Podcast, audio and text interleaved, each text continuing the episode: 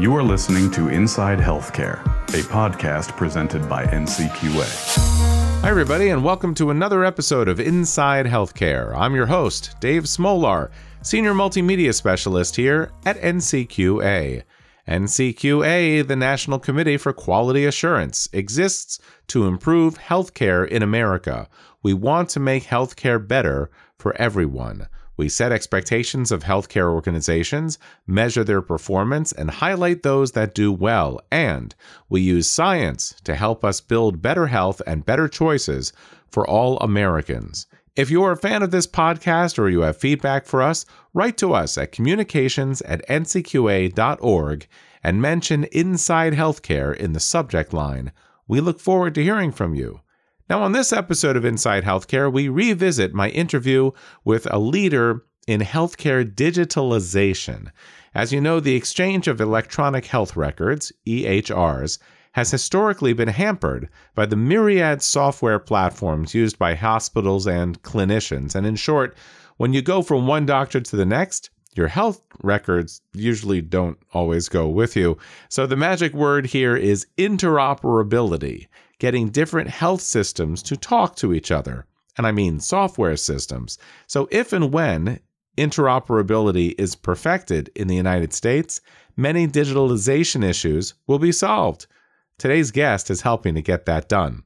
Recorded live at NCQA's inaugural Health Innovation Summit in November 2022, you've heard some of his interview in our limited series, A View from the Summit.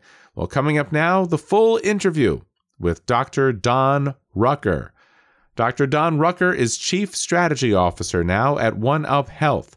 He earned degrees from Harvard, from Stanford, and the University of Pennsylvania School of Medicine, and he's practiced emergency medicine for 30 years.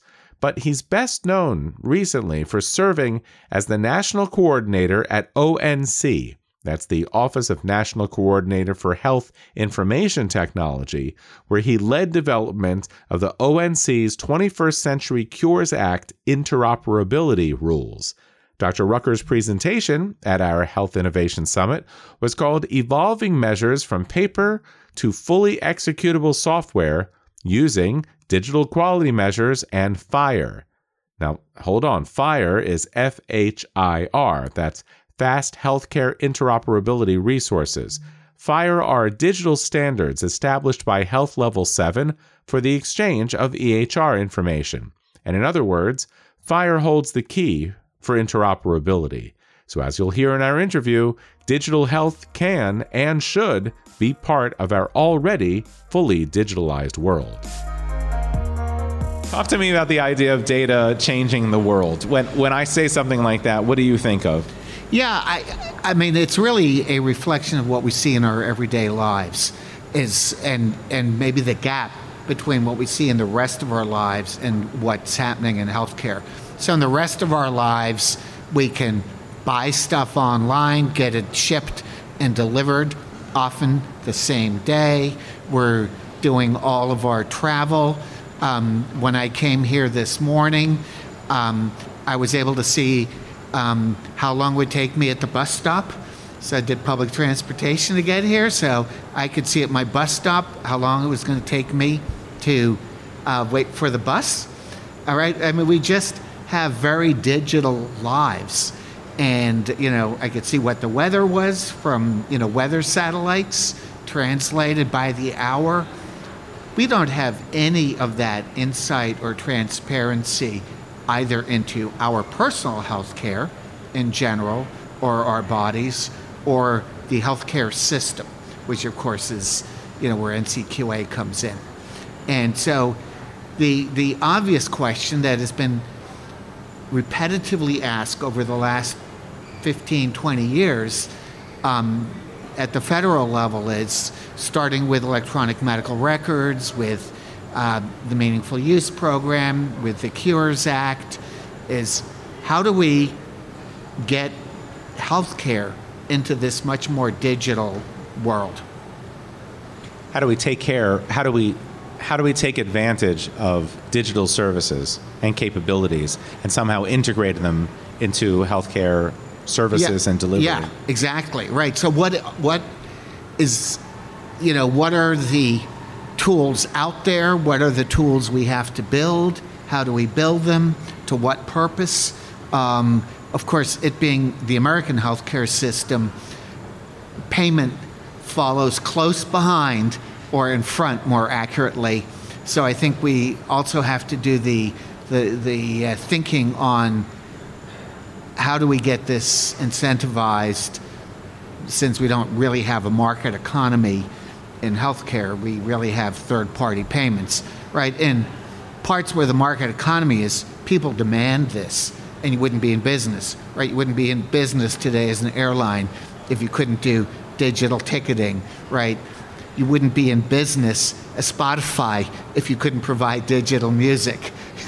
Some would obviously, you know, you, but you wouldn't even be something classic like a bank if you didn't have ATMs.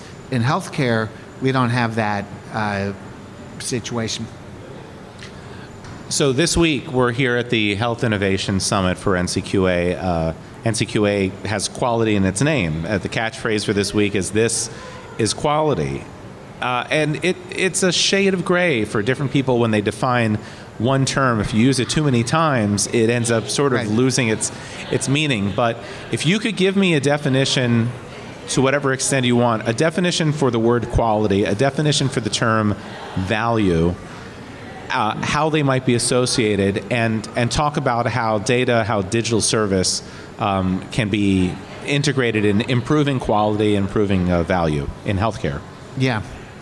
So uh, I'm maybe a frustrated economist at heart, um, and in in market economics and market economies, this question has been answered precisely and mathematically.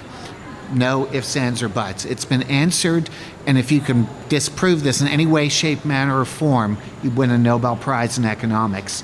That answer has been known for almost 200 years, and it's efficiency. Equity is a bit of a different thing, but efficiency comes when we have the marginal utility of the consumer is equal via a market clearing price to the marginal cost of the producer. So, what that means is at that efficient frontier, consumers and producers are in equilibrium. So, because price allocates these things. The only other way in the history of the world to allocate things is either by a queue or a market price. In healthcare, we do it with all kinds of queues, literally hundreds, if not thousands, of queues, Whether it is the Medicare, the various Medicare queues, whether it is the specialty guilds, whether it's the availability of hospitals, whether in NHS it's the wait list for procedures, but those are the only two ways to ever allocate.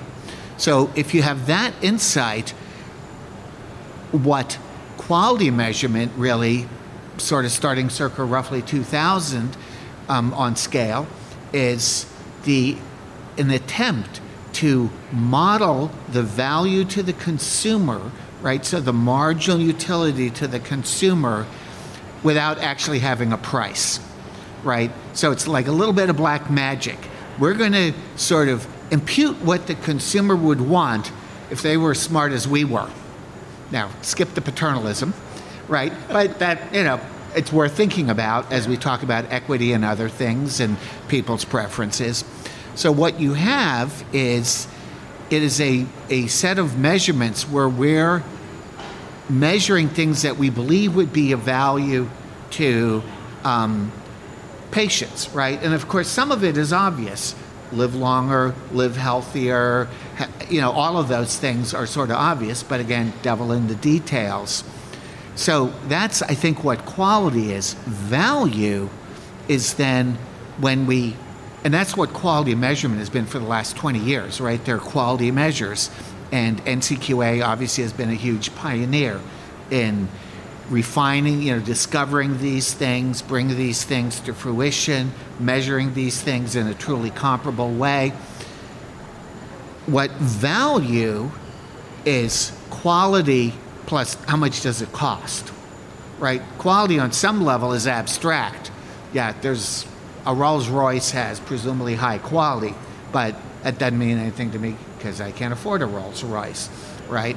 And often the American healthcare system is Rolls Royce. Um, you know, it just is. So with value, we have the opportunity to put in how much are we paying for this? What's interesting about the work that NCQA is now exploring with the Digital Quality Project using FHIR data is for the first time ever, we're going to computationally elegantly link quality measurements, so clinical FHIR performance, with administrative or claims data and economic FHIR performance. So you can take clinical measures, combine them with the explanation of benefit FHIR resource, and actually start computing on value. Very exciting. It's honestly, it's it's hard to talk about these things. For me, it's it's hard to talk about it from an economic standpoint because the first thing I think of is consumerism, and then I think of you know supply and demand, and that uh, privatization of healthcare leads to companies setting their own bottom line, but then being able to charge whatever they want, and. We're not talking about that. We're not talking from that standpoint. We are talking from the very beginning, foundation, fundamentally, that we want healthcare to be as altruistic as possible, efficient, effective, and altruistic from its nature, so that we're we do have to talk about costs, and we have to talk about uh, costs of R and D as well, uh, you know, as the backup. So, yeah. but um, so uh, let me let me ask you, um, in terms of uh, data and interoperability, uh, talk about data and interoperability on the clinical, the institutional side. Um, what's been going on the last couple of years? How have things developed and improved uh, in terms of interoperability, say, between doctors' offices, hospitals, uh, and, and, those kinds of institutions? Yeah, um, I, th- I, think the interoperability story has been finally starting to be a, a pretty good story. So, historically, right, part of it is you need to have something computerized before you can quote unquote interoperate. I don't know if interoperate is actually a word, but it is let, us pretend it's a word. Um, so f- first you have to have something computerized, electronically available, um, and we are now at that state with electronic medical records. Uh, you know, we started with lab tests. They were probably the very first clinical thing to be computerized because in the 80s automated clinical analyzers, so chem panels or, or CBCs with Coulter counters became um, computerized because they were, um, you know, they were innately digitized in the generation of the result. In the 90s, imaging became computerized as CAT scanners and MRIs became, well, they were always digital. They don't exist outside of digital but the files were so large you couldn't print them out on film, right? So the CAT scanner generates the image electronically, and then in the early 90s, we'd print it out on film. And then the sort cost of film. And the cost of film, right. So that would be like using fax to communicate in healthcare, which of course we're good at, arguably. Um, so now with the FHIR data standard, you can really start computing on the core clinical things. And what's important about that is, um, I mean, there are a number of things that are important about it.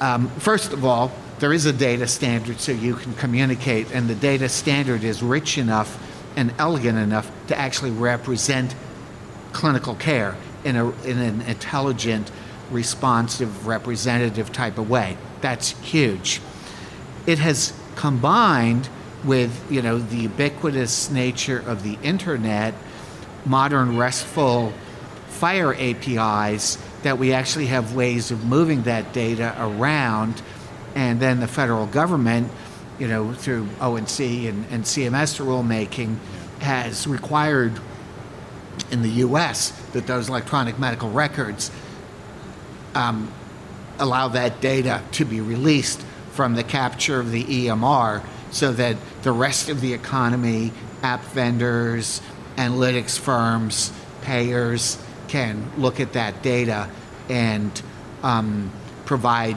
new, better, different, services. So when we talk about uh, when we talk about care at home, hospital at home, rem- remote uh, remote digitalization, uh, remote care, uh, remote monitoring, diabetic remote monitoring. Um, there's so many different parts of, of that discussion. But again, it all comes down to efficient data transfer, accurate data transfer, um, accurate a- algorithmic data transfer, and some kind of enterprise level software that's helping to run everything on the back end that you can trust, that's secure, but also you're able to share the data at the same time. Uh, there's contradictions in terms all the way along the way, but where do you start, and where are things now as far as hospital at home?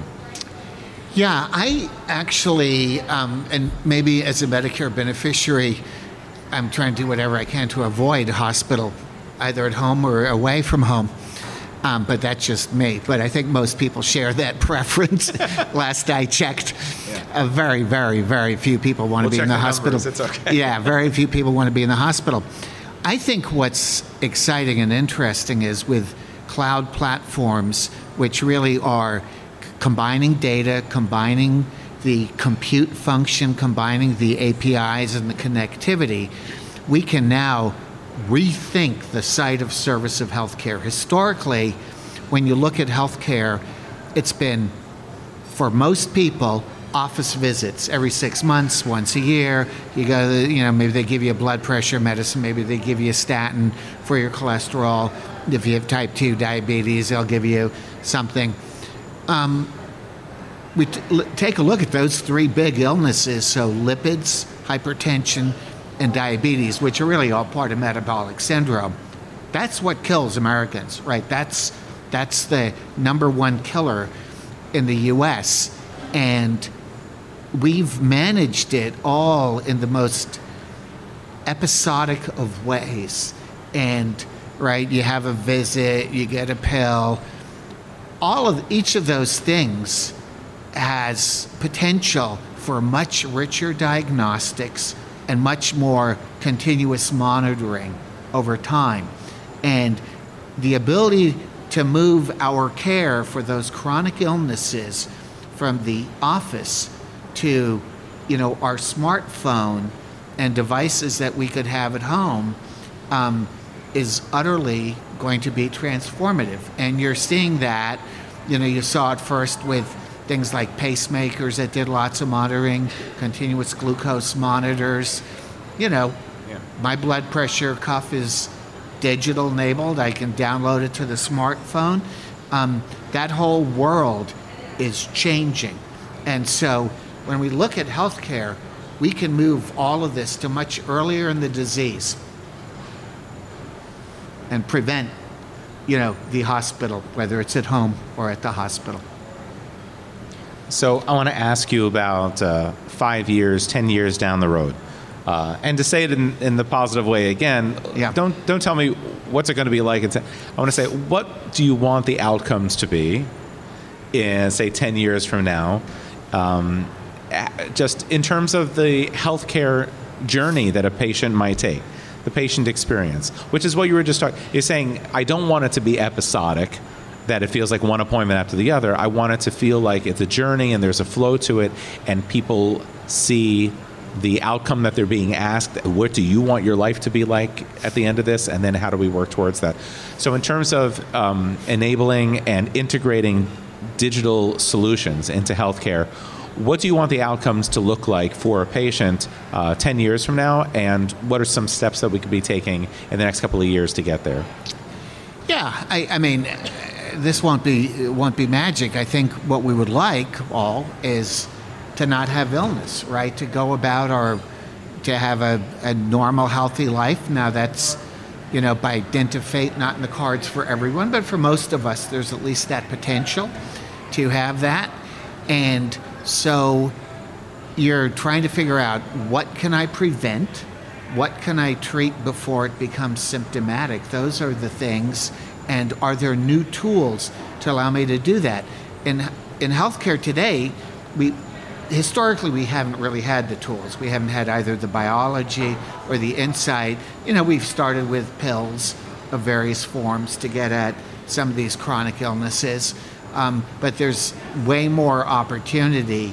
Um, let me just throw out some examples uh, that maybe are a little bit on the high tech side, but um, we can today, with modern CT scanners, find out if you're going to have a heart attack or a stroke probably 10 years in advance for most heart attacks or strokes.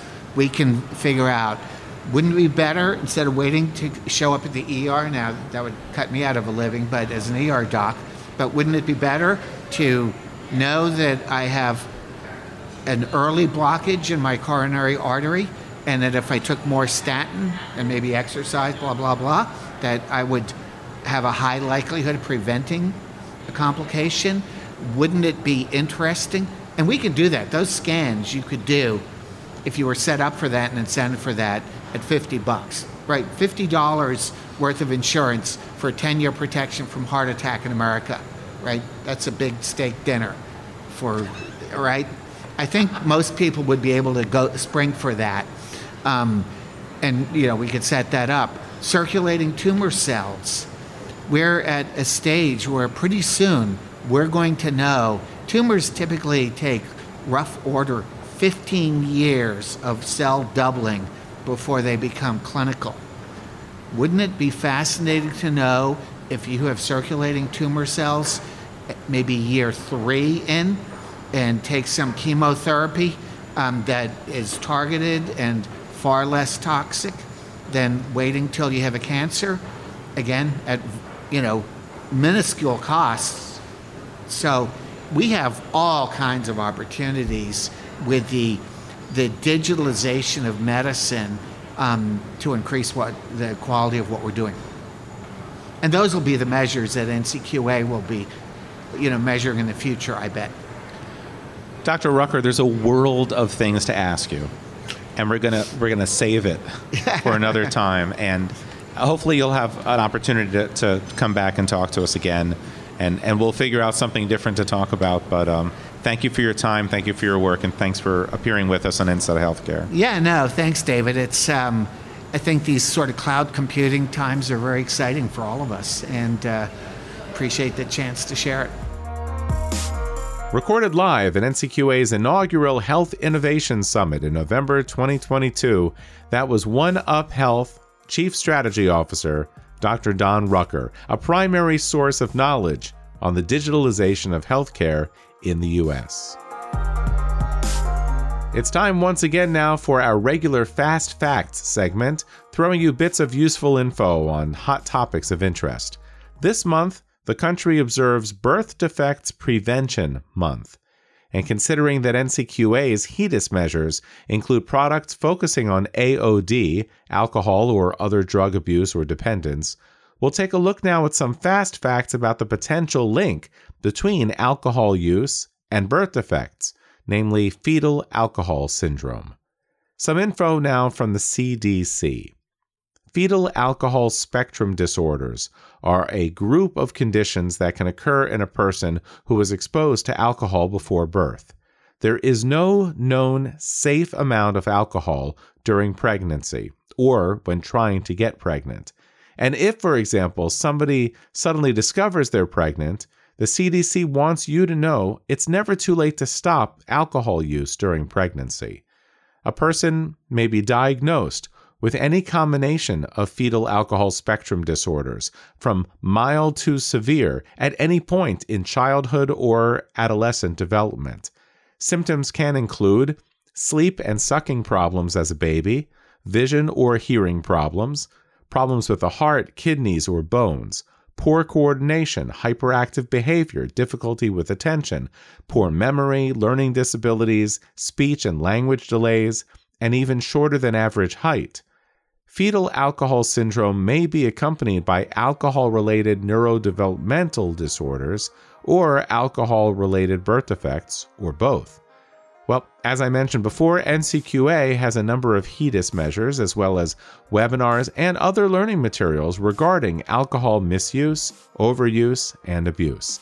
I'll include some links to the NCQA and the CDC's resources in this episode's description. It's the top of 2023 now, so mark your calendars for these upcoming events. Coming up on May 3rd in Washington, D.C., our NCQA Quality Talks event. One day, one stage, and nonstop speakers covering so many aspects of healthcare quality. Now, seating is always limited, so register now. For more information or to view the speaker presentations from many of the past few years, go to qualitytalks.org. Our Quality Innovation Series features training and learning webinars held over several months. In fact, many of the 2022 online session recordings don't expire from public view until the end of March, so there's still time to sign up and watch them. Run to education.ncqa.org for more information. And our annual three day Health Innovation Summit, maybe you've heard of it, begins this year, 2023, on October 23rd. And this time it's going to be in Orlando, Florida. This is the place to connect with quality and care delivery innovators from across the healthcare world, with speakers and panels and training sessions and an exhibit, showcase floor, and you probably guessed it, you can come and visit me at the podcast booth, so don't miss it. Well, as we do on each episode of Inside Healthcare, we ask you for your thoughts on today's show. Email us at communications at ncqa.org anytime, and be sure again to include Inside Healthcare, those words, in the subject line. And if you're coming up empty for something to say, here's our question for this episode How will EHR improvements help enhance the patient's primary care experience? Well, think about it and then tell us about it. And if you have a comment, a suggestion, an idea for a guest on our show, hint, hint, maybe you want to be that guest, hint, hint, well, just email us and let us know. Communications at ncqa.org. Be sure to write the words Inside Healthcare in the subject line, and uh, hope to hear from you soon. And that about wraps up episode 96 of NCQA's Inside Healthcare podcast. Thanks again for joining us. This episode's done, but there are plenty that came before it for you to explore and investigate and share around. So you can find all of them at blog.ncqa.org or find us on any Apple or Google streaming app. Whether you're downloading the show or just streaming it, sitting at your laptop or on your phone, however you get us, if you find us, then follow us. Follow this show and spread the word. Help build our audience by letting others know about NCQA's work. If you haven't done so already, connect with NCQA on LinkedIn and Twitter. You'll find video promos for this show that can be shared with your friends and colleagues. And as always, we thank you, our loyal listener, for helping our audience continue to grow. On behalf of our award winning NCQA communications team, I'm Dave Smolar, and we'll see you again, no doubt. You've been listening to Inside Healthcare, a podcast brought to you by NCQA, the National Committee for Quality Assurance. Inside Healthcare is available on your computer or mobile device through Apple Podcasts, Stitcher, and on our blog at blog.ncqa.org forward slash podcast.